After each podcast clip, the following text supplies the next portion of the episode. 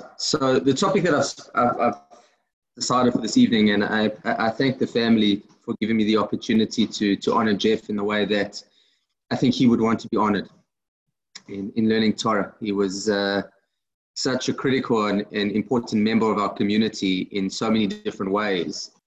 And initially, my thoughts were to lean towards Pirkei Avot, ethics of the fathers, which was something that was so dear to him. And in many ways, we will touch on that. But I think that we are leading up to Shavuot. We're leading up to uh, the culmination of the Sfirat Omer period. And this period of time, which is uh, the custom has become to mourn the 24,000 students of Rabbi Akiva that passed away during this period of time between Pesach and Shavuot. Um, so I figured let's just take a little bit of an insight, um, something I've been working on. Um, I think quite a quite a interesting approach, and I hope you you find some not only find it uh, interesting, but hopefully uh, pertinent to each and every one of you as well. So let's start with the sheet in front of you. If you have any questions, by all means, please unmute yourself at that point. But um, here we go. So this is a story that we're all very quite we're all very familiar with it, and we're going to take a look at it inside to try understand the deeper um, implications as a result of the fact of why we're mourning during this period. So this is a Gemara that comes in Masechet Yevamot. The first source on the sheet. It says as follows: Amru Shneim, they say, Shnei Masa Elef Zugim Tamidim Hayu Lo Rabbi Akiva. Rabbi Akiva had 12,000 pairs of students. So students in yeshiva usually study in pairs called chavrutot. He had 24,000 students. So Rabbi Akiva had 24,000 students. Migivat at Antipros, so from uh, from this side of the country to the other. Ukulam metu beperek and all of them died in one period of time as a result of not showering kavod, not showing honor from one to the other. And the whole world was desolate until, until Rabbi Akiva came to our rabbis in the south. And he taught them, Rabbi Meir, Rabbi Yehuda, Rabbi Yossi, Rabbi Shimon, Rabbi Lazar, Ben Shemua. So that's the name of five of the students. And at that period of time, they were the ones who re-established the Torah centers. So these 24,000 students, you know, which was, one would imagine, the entirety of Jewish Israel or religious rabbinic Israel, um, in a very short period of time. Echad is not clear. When you say from Pesach to Shavuot, was it in one year? Possibly. Um, but an enormous amount of students passed away, and there was nothing. There was absolutely no uh, no rabbinic leadership at all. Until Rabbi Akiva came to the south and he found these five other students which he redeveloped, and they started it all over again. So the Gemara continues. Um, uh, Tana kulam metu mi Pesach v'atzeret. So they all passed away between Pesach and Atzeret. In the Talmud, the word Atzeret means Shavuot. They all passed away between Pesach and Shavuot.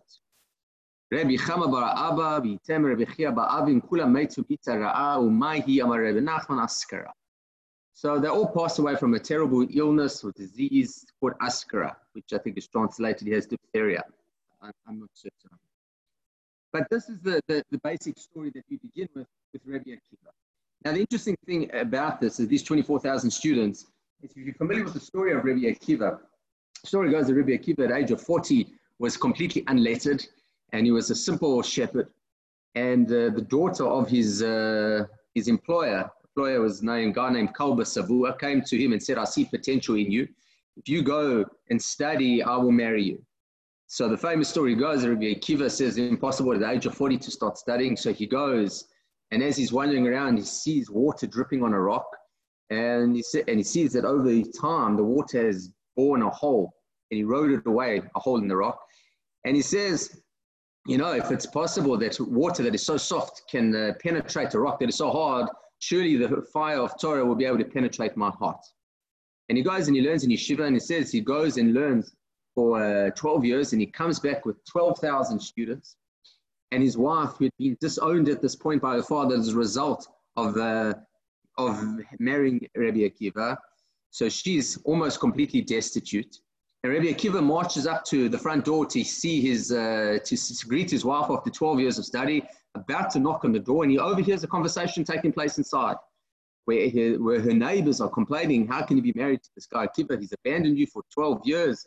you know, you should leave him. She says, you know, he's accomplishing so much that uh, even if he were to turn around, if he were not to be for another 12 years, I'd be equally happy. To which Rabbi Akiva turns around, marches back to yeshiva, and 12 years later returns with 24,000 students. 24,000 students says, and when she comes, when his wife Rachel comes out to greet him, you know, all the students very protective of Rabbi Akiva, not knowing who this old, uh, decrepit woman as a result of 24 years of austerity. And he stops him all and says, You should know that all of mine, all I've accomplished, all that you've accomplished as a result of it. And these are the 24,000 students that died between Pesach and Shavuot. Ordinarily, you'd say that it's, it's a shocking story, it's a, it's, a, it's a sad in every sense, but which just um, heightens and, and grows the challenge is something that, dare I say, if I were to say Amar Rebbe Akiva to any kid, they say, what does Rebbe Akiva say? So everyone says, oh, and this is our, uh, this is, it's brought a Gemara, you show me it's brought a number of statements. I bring it here on the second source. So it says, I'm going to go just to the end. That you should love your neighbor as you love yourself. Says, Ze klau amar Rebbe Akiva, Ze klau gadol b'torah. Rabbi Akiva comes and says, you love your neighbor as you love yourself. This is the greatest principle in the Torah. So loving your neighbor like you love yourself, if you look at the whole, you know, what's it all built on? It's built on this idea that, you know, you have to be able to look to somebody else and treat them with enormous amount of respect and appreciation and, and, and gratitude as you would hope for yourself. And according to Rabbi Akiva, this is the greatest mitzvah in the Torah, or it's the most important, one fundamental aspect of the Torah. So for Rabbi Akiva, this is the most fundamental aspect. And yet his own students, you know, they, there's a, I'm not sure what the English version, the Hebrew statement is, you know, I think it's the, um, the children of the cobbler go barefoot. That's how it's uh, said in Hebrew. So um, same thing here. You have Rabbi Akiva, who's his, you know, his raison d'être is V'haftarecha kamocha, and his own students themselves you know, don't show cover, don't show a cover for one to the other. So it's, it's quite strange. So how is it that this important lesson of Rebbe Akiva somehow never got translated into the next generation? So that is our question that I would like to deal with this evening. So to carry on, this idea that Rebbe Akiva's uh, students died as a result of not showing, showing kavod zelazeh, honor to one another, is something that's not entirely agreed on by all the uh, all the all the.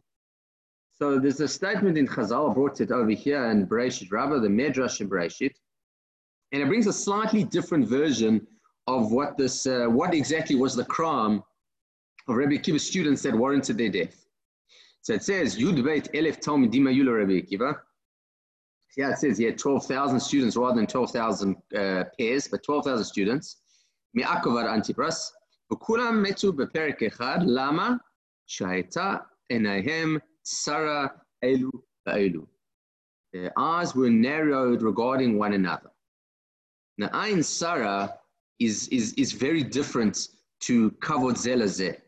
So this term, so for those who uh, were paying attention a couple of weeks ago in Pasha Tazria Metzora, this, this concept of having narrowed eyes is a concept that comes up a number of different places within the Torah.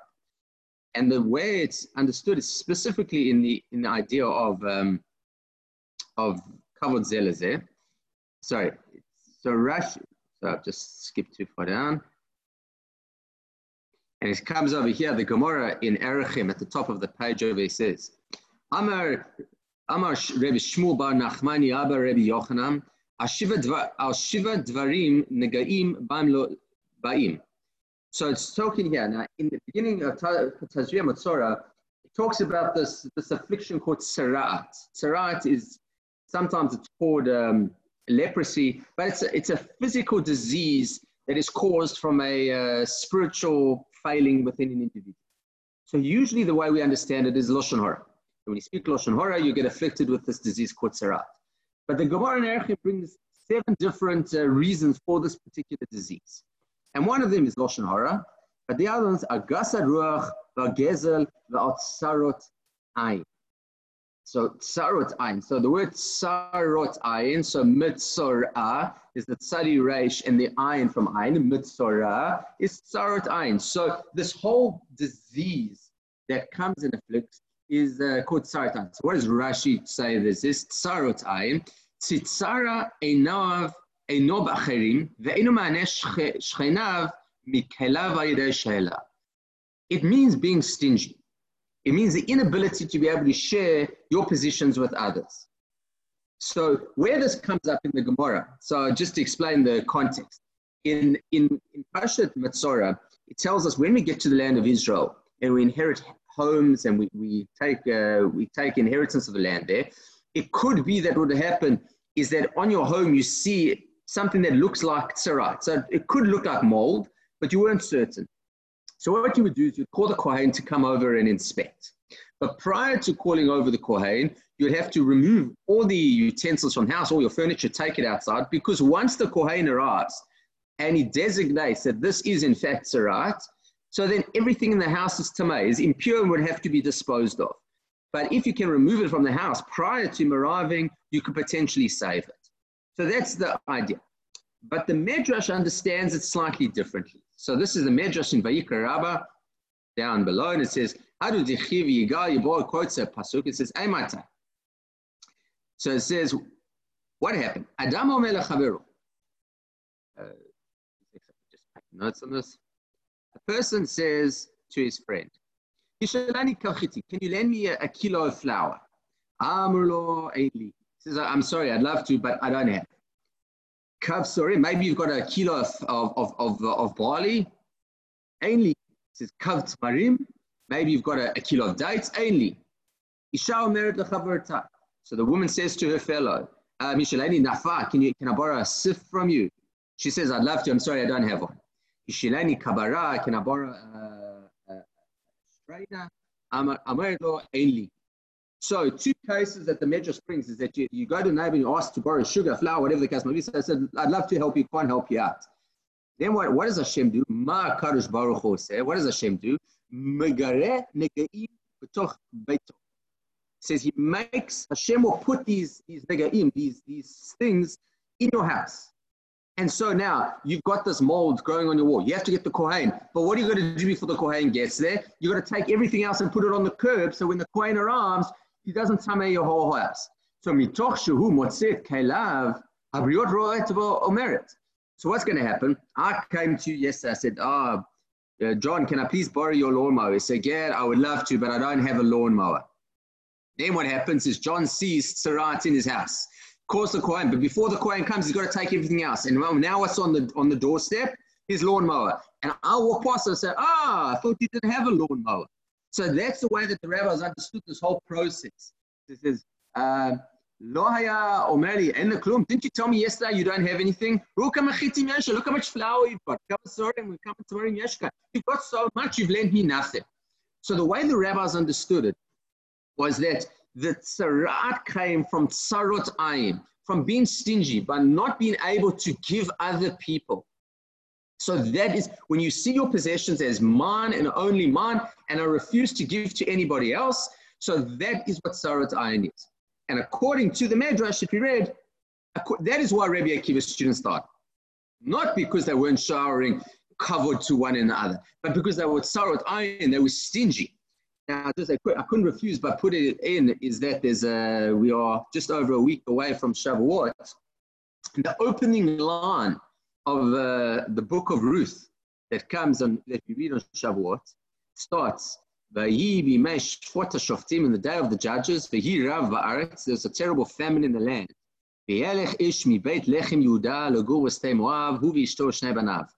And a man from Beit Lechem in the tribe of Judah went with his wife and two sons. They went to the plains of Moab. So says Rashi, V'yelech ish a man went. This man is Elimelech. It says, Ashir Gado Haya. He was a very wealthy man. Upane Sado. And he was one of the uh, Gvirs, one of the wealthy men of the community. And he left Israel to go to the diaspora because he did not what he was the Gvir of town. There was economic austerity in the land of Israel. Everyone was banging on his door, starving. They were, needed help. He could not handle it. Every, all these schnorrers coming and begging day and night. So what he do? He gets up and he leaves. So this is the, the opening thing of, of, of uh, Sefer Ruth, this concept of Tsarot Ein. So apparently Rabbi Akiva's apparently Rabbi Akiva's uh, students' big big crime was exactly that. Now, there's a beautiful idea. This work, I don't know, this block was supposed to be on the sheets, yeah, but for some reason it's moved. But um, Rabbi Akiva's students did it. So I found this beautiful uh, piece. It's brought down, this is a, a book called the Sifsei Chaim, which was written by Rav Chaim Friedlander, passed away, I'm not mistaken, about 20 years ago. Um, and he quotes a fascinating insight which really opens up this whole story in the name of the Panovich Rav. Panovich Rav was uh, Rav Kahaneman. Um, he was uh, one of the most well-known, not only fundraisers, but uh, in the initial establishment of the State of Israel, really being able to build the Torah community, predominantly the neighbor. But uh, Rav Kahaneman, so he says as follows. So he quotes uh, his problem that he's dealing with is why, you know, the, the Medrash says two different things. Either that uh, Rabbi Akiva's students died because they didn't show respect and honor for one another, or because they were stingy. So he says, like, is there any commonality between those? So he says as follows. The Pandit Roshi, the Eretz Advim Baderach, he explained it as follows. There's no question if you had been around, what would you have seen within the students of Rabbi Akiva? They lacked derech eretz and kavod. They did not show respect to one another. שלא נהגו כבוד זה לזה. ואילו רבי עקיבא גילה לתלמידיו שהגורם שלו כיבדו זה את זה הוא צרות עין. So let me explain this using a bit of a, I can see some doctors on, on the call. Any psychologist, any businessman, anyone in life knows that the presenting problem is never the problem. So people come to doctors with symptoms. They don't come with problems. So the person comes in and says, I have a terrible headache. And if the problem is hypertension, they've got high blood pressure. So taking Panadol is not going to help them out. It's you've got to deal with the underlying problem. The same thing is with regards to in the world of uh, therapy. When a person comes into therapy, and whatever they tell you the problem is that is causing them to come to therapy, that is not the problem. That is the symptom. So um, my children don't listen to me, my wife doesn't treat me nicely, my husband doesn't have time for me. That is not the problem. That is the symptom. There's an underlying problem. So he says as follows: says, What did Rabbi Akiva do to his students? Says the problem, the underlying problem, is tsarot ayin. You guys have this perspective on life that you are so narrowly focused to what you have and what's yours and what belongs to you that the, the way that it will manifest itself in an interpersonal relationship is that you won't be able to respect anybody else. You lack respect because you have tsarot ain. So that is his, and, and it's, a, it's a brilliant um, explanation. It says, so you go around and you say, oh, people are not respecting one another. This is a terrible, terrible problem. It says, that one cannot accept the, the greatness and importance of another. But none of the people around at the time appreciated what was the underlying cause of the problem. And so when you deal with symptoms, like in medicine, if you have a real problem and all you're doing is taking a symptom relief medication, it will never cure it. It will just delay so the headache goes away for now, but it'll come, again, come back tomorrow. And same too in interpersonal relationships. If you're saying, you know what you need to do, you need to respect your fellow man. You need to treat him with kavod. But you can treat your fellow man with kavod and still hate him. So you haven't resolved the underlying problem. How often is the idea that we see our fellow human beings and we make as if we appreciate them, respect them, admire them, but reality is we have no time for them whatsoever. So that is what Rabbi, uh, Rabbi Chaim Friedland is highlighting over here. Rabbi Akiva students, they lacked this, they had this problem of tsarot ayin, and it manifested itself by not being able to show kavod one another. Okay. So we hold for there for a second one of the big problems when we read story, when we know stories like stories from the Gemara, is we never contextualize them. All we do is we we read them, you know, as if so. Like I just told you the story of Rebbe twelve thousand students from this side of the country to that side, and all died between Pesach and Shavuot, and because they didn't show covered for one another. Until Rebbe Akiva taught these five new ones, and they started again, and all died from this terrible disease. Yeah, that's how we started this year. But that is, you take a, a, a Gemara, which is a, a, long, you know, a long, uh, what's called a sugya, a long section of the Gemara, and you just picked out the story of Rabbi Akiva and his students. But that story doesn't come out of nowhere. It's part of a much bigger part of the Gemara. It's a much, it's, it's, it's taken out of context. Take any book out of context. You take one passage out of context. You know, I was given a shiur the other night. I can't remember what it was. And some, I said something like, you know, you know, it's, it's something is crazy. It's like you say something crazy like, uh, like Stalin had a very good idea. Now, if you cut it out and all you do is you have a picture of me saying Stalin had a very good idea, it really doesn't present what I was saying accurately. It, it distorts it. You've got to see it in context. So what's the context of that story? Rabbi Akiva's students. So the context starts as follows. Now, this is something that I think many of you would uh, know quite well, and is the story that the um, that the Gemara asks about to fulfill the mitzvah of being fruitful and multiply. The first first command that's given to Adam and Chava in the Garden of Eden. How does one fulfill the mitzvah practically? How many children do you have?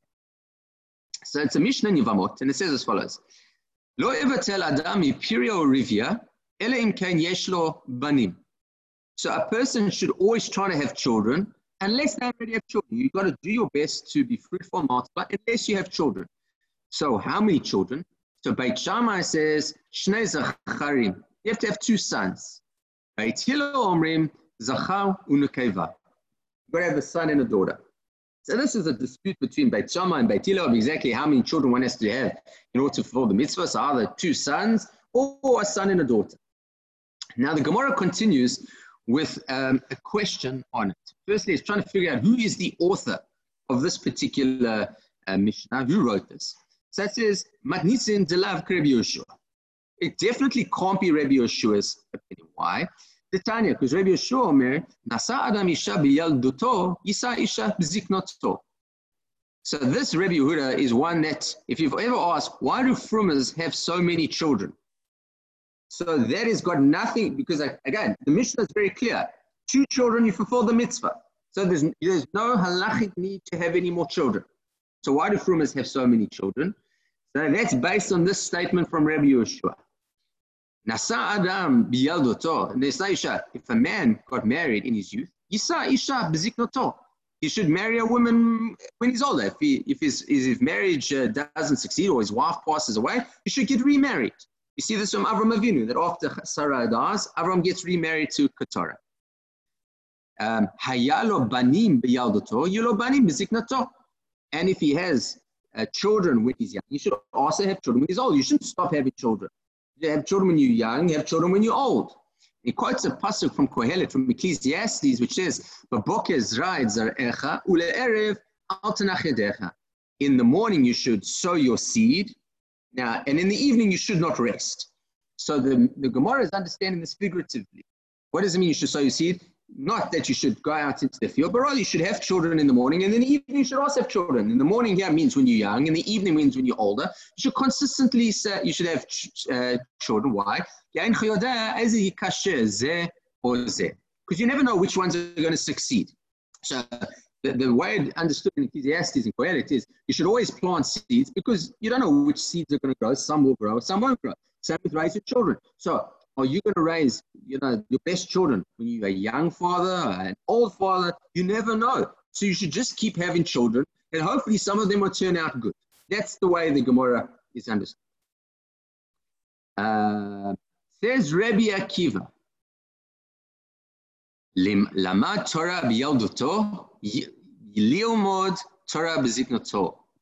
If you taught students when you were young, you should still have, you shouldn't say, I taught all my students in my 20s, my 30s, my 40s. Now that I'm 80, I don't need to teach students anymore. I've done. So he uses the same verse to which the first Rabbi Yeshua comes and says you should get remarried or you should have children, lots of children, young, old. Rabbi Kiva replies that to his students.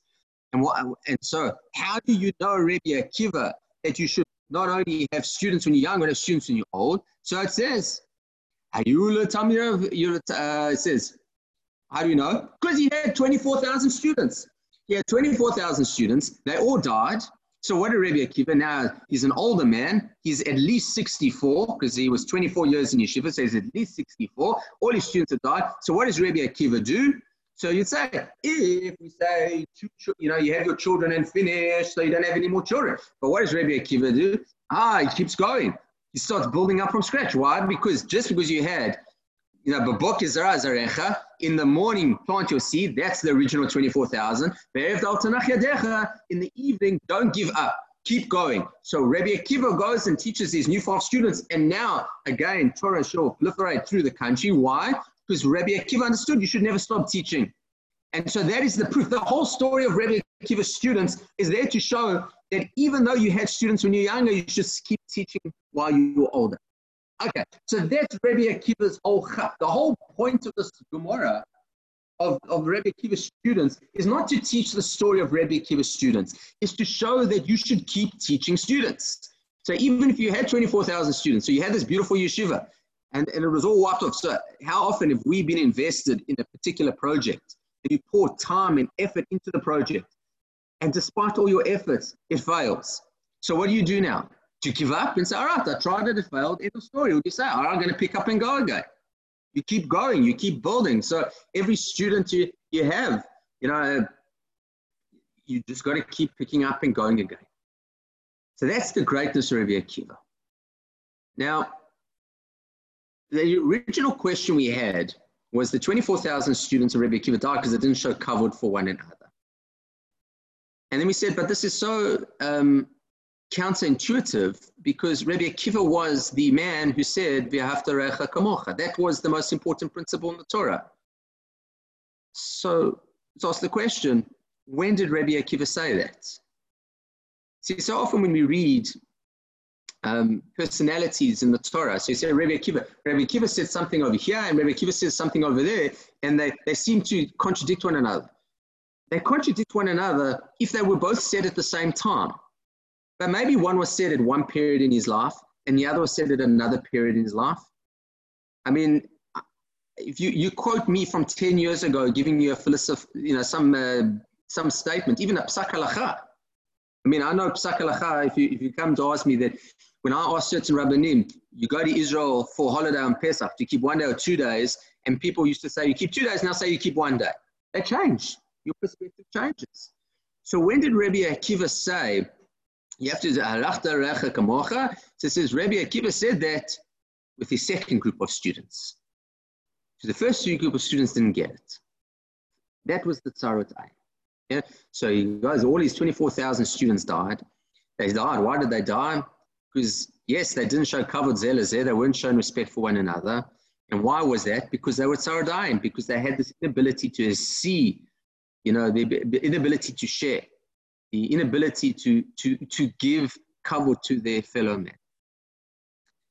So that is, I, I think, a, a, a, nice understanding. But there was a beautiful Gemara that comes up in this week's parsha that we all read in shul today, right? We all read this this parsha this morning. So the Gemara comes and says, this is a famous Gemara based on a pasuk from this week's parsha. It's a Gemara in uh, Baba Metzia. It says as follows. Just try to scroll up here. שניים שהיו מאחים בדרך וביד אחד מהם קיטון של מים.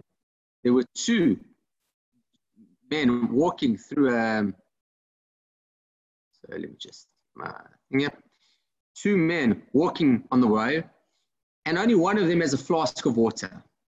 If they both drink from it, they will both die. But if the one who has the water drinks it, he will survive, but his friend will definitely die. So what should you do? This is a halachic question. This is not a real question that happened. It was a hypothetical that was raised in the Beit Midrash. So Reuven and Shimon are walking in the desert. Reuven's got a flask of water. If he shares it with Shimon, they'll both die. If he keeps it for himself, Shimon will definitely die and he'll survive. What should you do? Darash ben Petura. Ben Petura said, Mutav v'al Whether they should both drink from it and both die, lest one sit and watch his friend die. We have a mitzvah, uh, you should not stand idly by and watch the blood of your brother being spilt. You cannot stand idly by. And yes, so you might both die. Maybe a miracle happened, maybe one, but you, ha- you cannot allow someone to just stand by and allow them to die. That's what Ben Patura says. So Rebbe Akiva comes and what does he say? This is the pasuk from this parsha, which talks about when you see somebody destitute, you've got to help them out in their difficult uh, financial position, and they should live with you. So it says, Your life precedes and comes before the life of your fellow. You come first. Everybody else comes second. Now that is a halachic, you know, in, in the world of charity. Charity starts at home. And the same thing with regards to how we protect our own lives. So the Klal Gadol of Rebbe Akiva, you ask everyone, this is the golden rule. Every religion, every faith group in the world has this golden rule. You have to come on, love your neighbor like you love yourself. And everyone understands it that the key, what's the key of it? So everyone understands it that you have to the whole key is you have to love your neighbor. Don't disparage your neighbor. Don't think badly about your neighbor. You've got to treat your neighbor well. That's what everybody thinks the mitzvah is. So says Rebbe, no, chayecha kodmim. You have to love yourself. If you do not love yourself, you cannot love your neighbor. Chayecha. Your love comes first. The whole idea of Rabbi Akiva's brilliance here wasn't the fact that we have to care about other people. Yes, of course you've got to care about other people. But if you don't care about yourself, if you don't see any value within yourself, you are incapable of showing love to anybody else. If you hate yourself, if you think that you're worthless, if you don't value yourself, so you're incapable of being able to shower love and affection upon anybody else. You have to kamocha. The only way you can have her if you, if you have ahava kamocha for the way you love yourself. And that is, you understand, what is tsarat ayin? Tsarat Ayin is the ability, and the, the Mishnah and Pirkei Avot talks a bit more about this.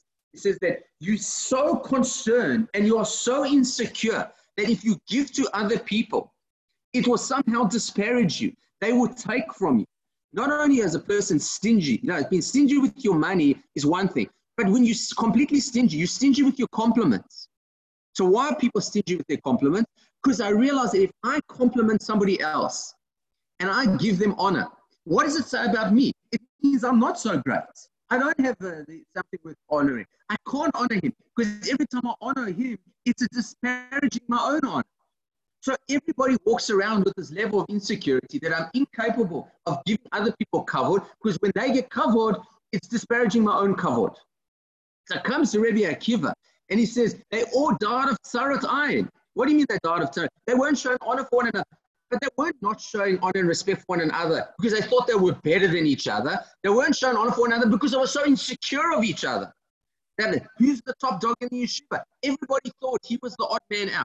Everyone thought that they they they weren't valuable in the yeshiva. And if I show respect to my fellow man, what's they going to say about me? He's going to say that he's important, I'm not important. So Rabbi Akiva sees all of this, and he says, "Okay, I'm going down to the Darom. I'm going to restart the Beit Midrash. I'm going to restart the yeshiva. And the, what is going to be, you know, on the on the entrance of the yeshiva, as you walk in, but what's the key? Kamocha. Today we are going to teach you where your value is. Because chayecha kodmi, your life comes first. That until you realize your self-worth, that you have got to you have got what to contribute to this world, and the success and achievements of others are not failures in yourself. And the ability to appreciate and enjoy and join in the simcha and successes of others, that is what makes us great. So until you can be loving yourself and realize that you come first, and once you love yourself and you appreciate yourself and you know your value in the world, then you will be able to instill it within everybody else and you have no problem showering kavod onto your fellow man. And that was the great Chiddush of Rabbi Akiva. That this whole process went about on a completely different, uh, a con- completely different trajectory. This wasn't a matter of everybody being super secure and everyone disparaging one another.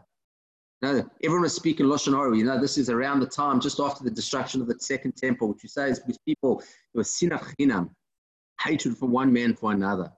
Lashon Hara is not spoken by super confident people. It is spoken by super insecure people. Tsarat ayin being stingy, treating other people inappropriately, looking uh, negatively upon our fellow man are not signs of great strength. They are hiding our great weaknesses. And that is the brilliance of Rabbi Akiva. And that is what he sought to correct with his, um, with his second set of students. You know, when we, when we, when we remember Jeff, one of the things that, uh, I mean, th- there are so many qualities that he taught. And for me, there's no question that the, the, the characteristics that Jeff, you know, imprinted upon me and my experience was never anything that Jeff said. Um, it was everything that Jeff did. The fact that he was really the individual who suffered so much pain and trauma over the last years of his life, but never complaining and never being a burden on anyone and being able to carry himself with such a disposition of a Ma'amin Bashem, of somebody who had enormous faith in Hashem, that it was all happening and was directly from Hashem. But even once Jeff retired and uh, left the roofing business, all his time and effort was investing in helping people build their businesses, being able to find ways of allowing other people to succeed, and being other, giving other people an opportunity to become great. And the ability of Jeff to be able to dedicate his time and effort to achieve, helping others achieve success and being able to enjoy the successes of others, not just his family, which he club nachas, but to be able to uh, appreciate and enjoy the successes of all those around him and to somehow do everything he can to help them along their way. He really was a man who was haftarecha kamocha. And even though, you know, maybe I didn't know what happened in uh, behind closed doors at night. But in order to be the man like that, you would have to have a certain amount of ahavat atzmo, to be really appreciative and acknowledge who he was, that Hashem had given him unique set of talents and unique set of abilities that he used in this world to make the world a better place. The world is a lesser place as a result of his absence. And uh, tonight, as we commemorate his first yahrzeit, Tzura Chaim, may his soul be bound up in the bond of everlasting peace. May he be a, a memory and a blessing to his families, to Cheryl, to Aaron Sandra, to Anthony, Talia and Anthony, to Gabe and Dave, and to all your families. Wish you a long life, and yeah, may his memory always be a brechem. Tia Nishmato Baruch. Amen. Thank you, everyone. Uh, maybe, I don't know if anyone in the family wants to unmute themselves and say anything before we um, end this evening. No, just uh, to you, Rabbi. Thank you very much. And uh, whoever says you couldn't get 50 plus people for a shiur on a Motzei Shabbos, uh, may they never be heard again. Uh, but uh, seriously, though, we do really appreciate all the support that uh, you and the community have given the family. Um, please God, we should only know simchas going forward. All right. All right. Thank you very much, everyone. Um, Laila Tov, I'm going to stop sharing now. If anyone would like to say anything, I'm just going to stop recording.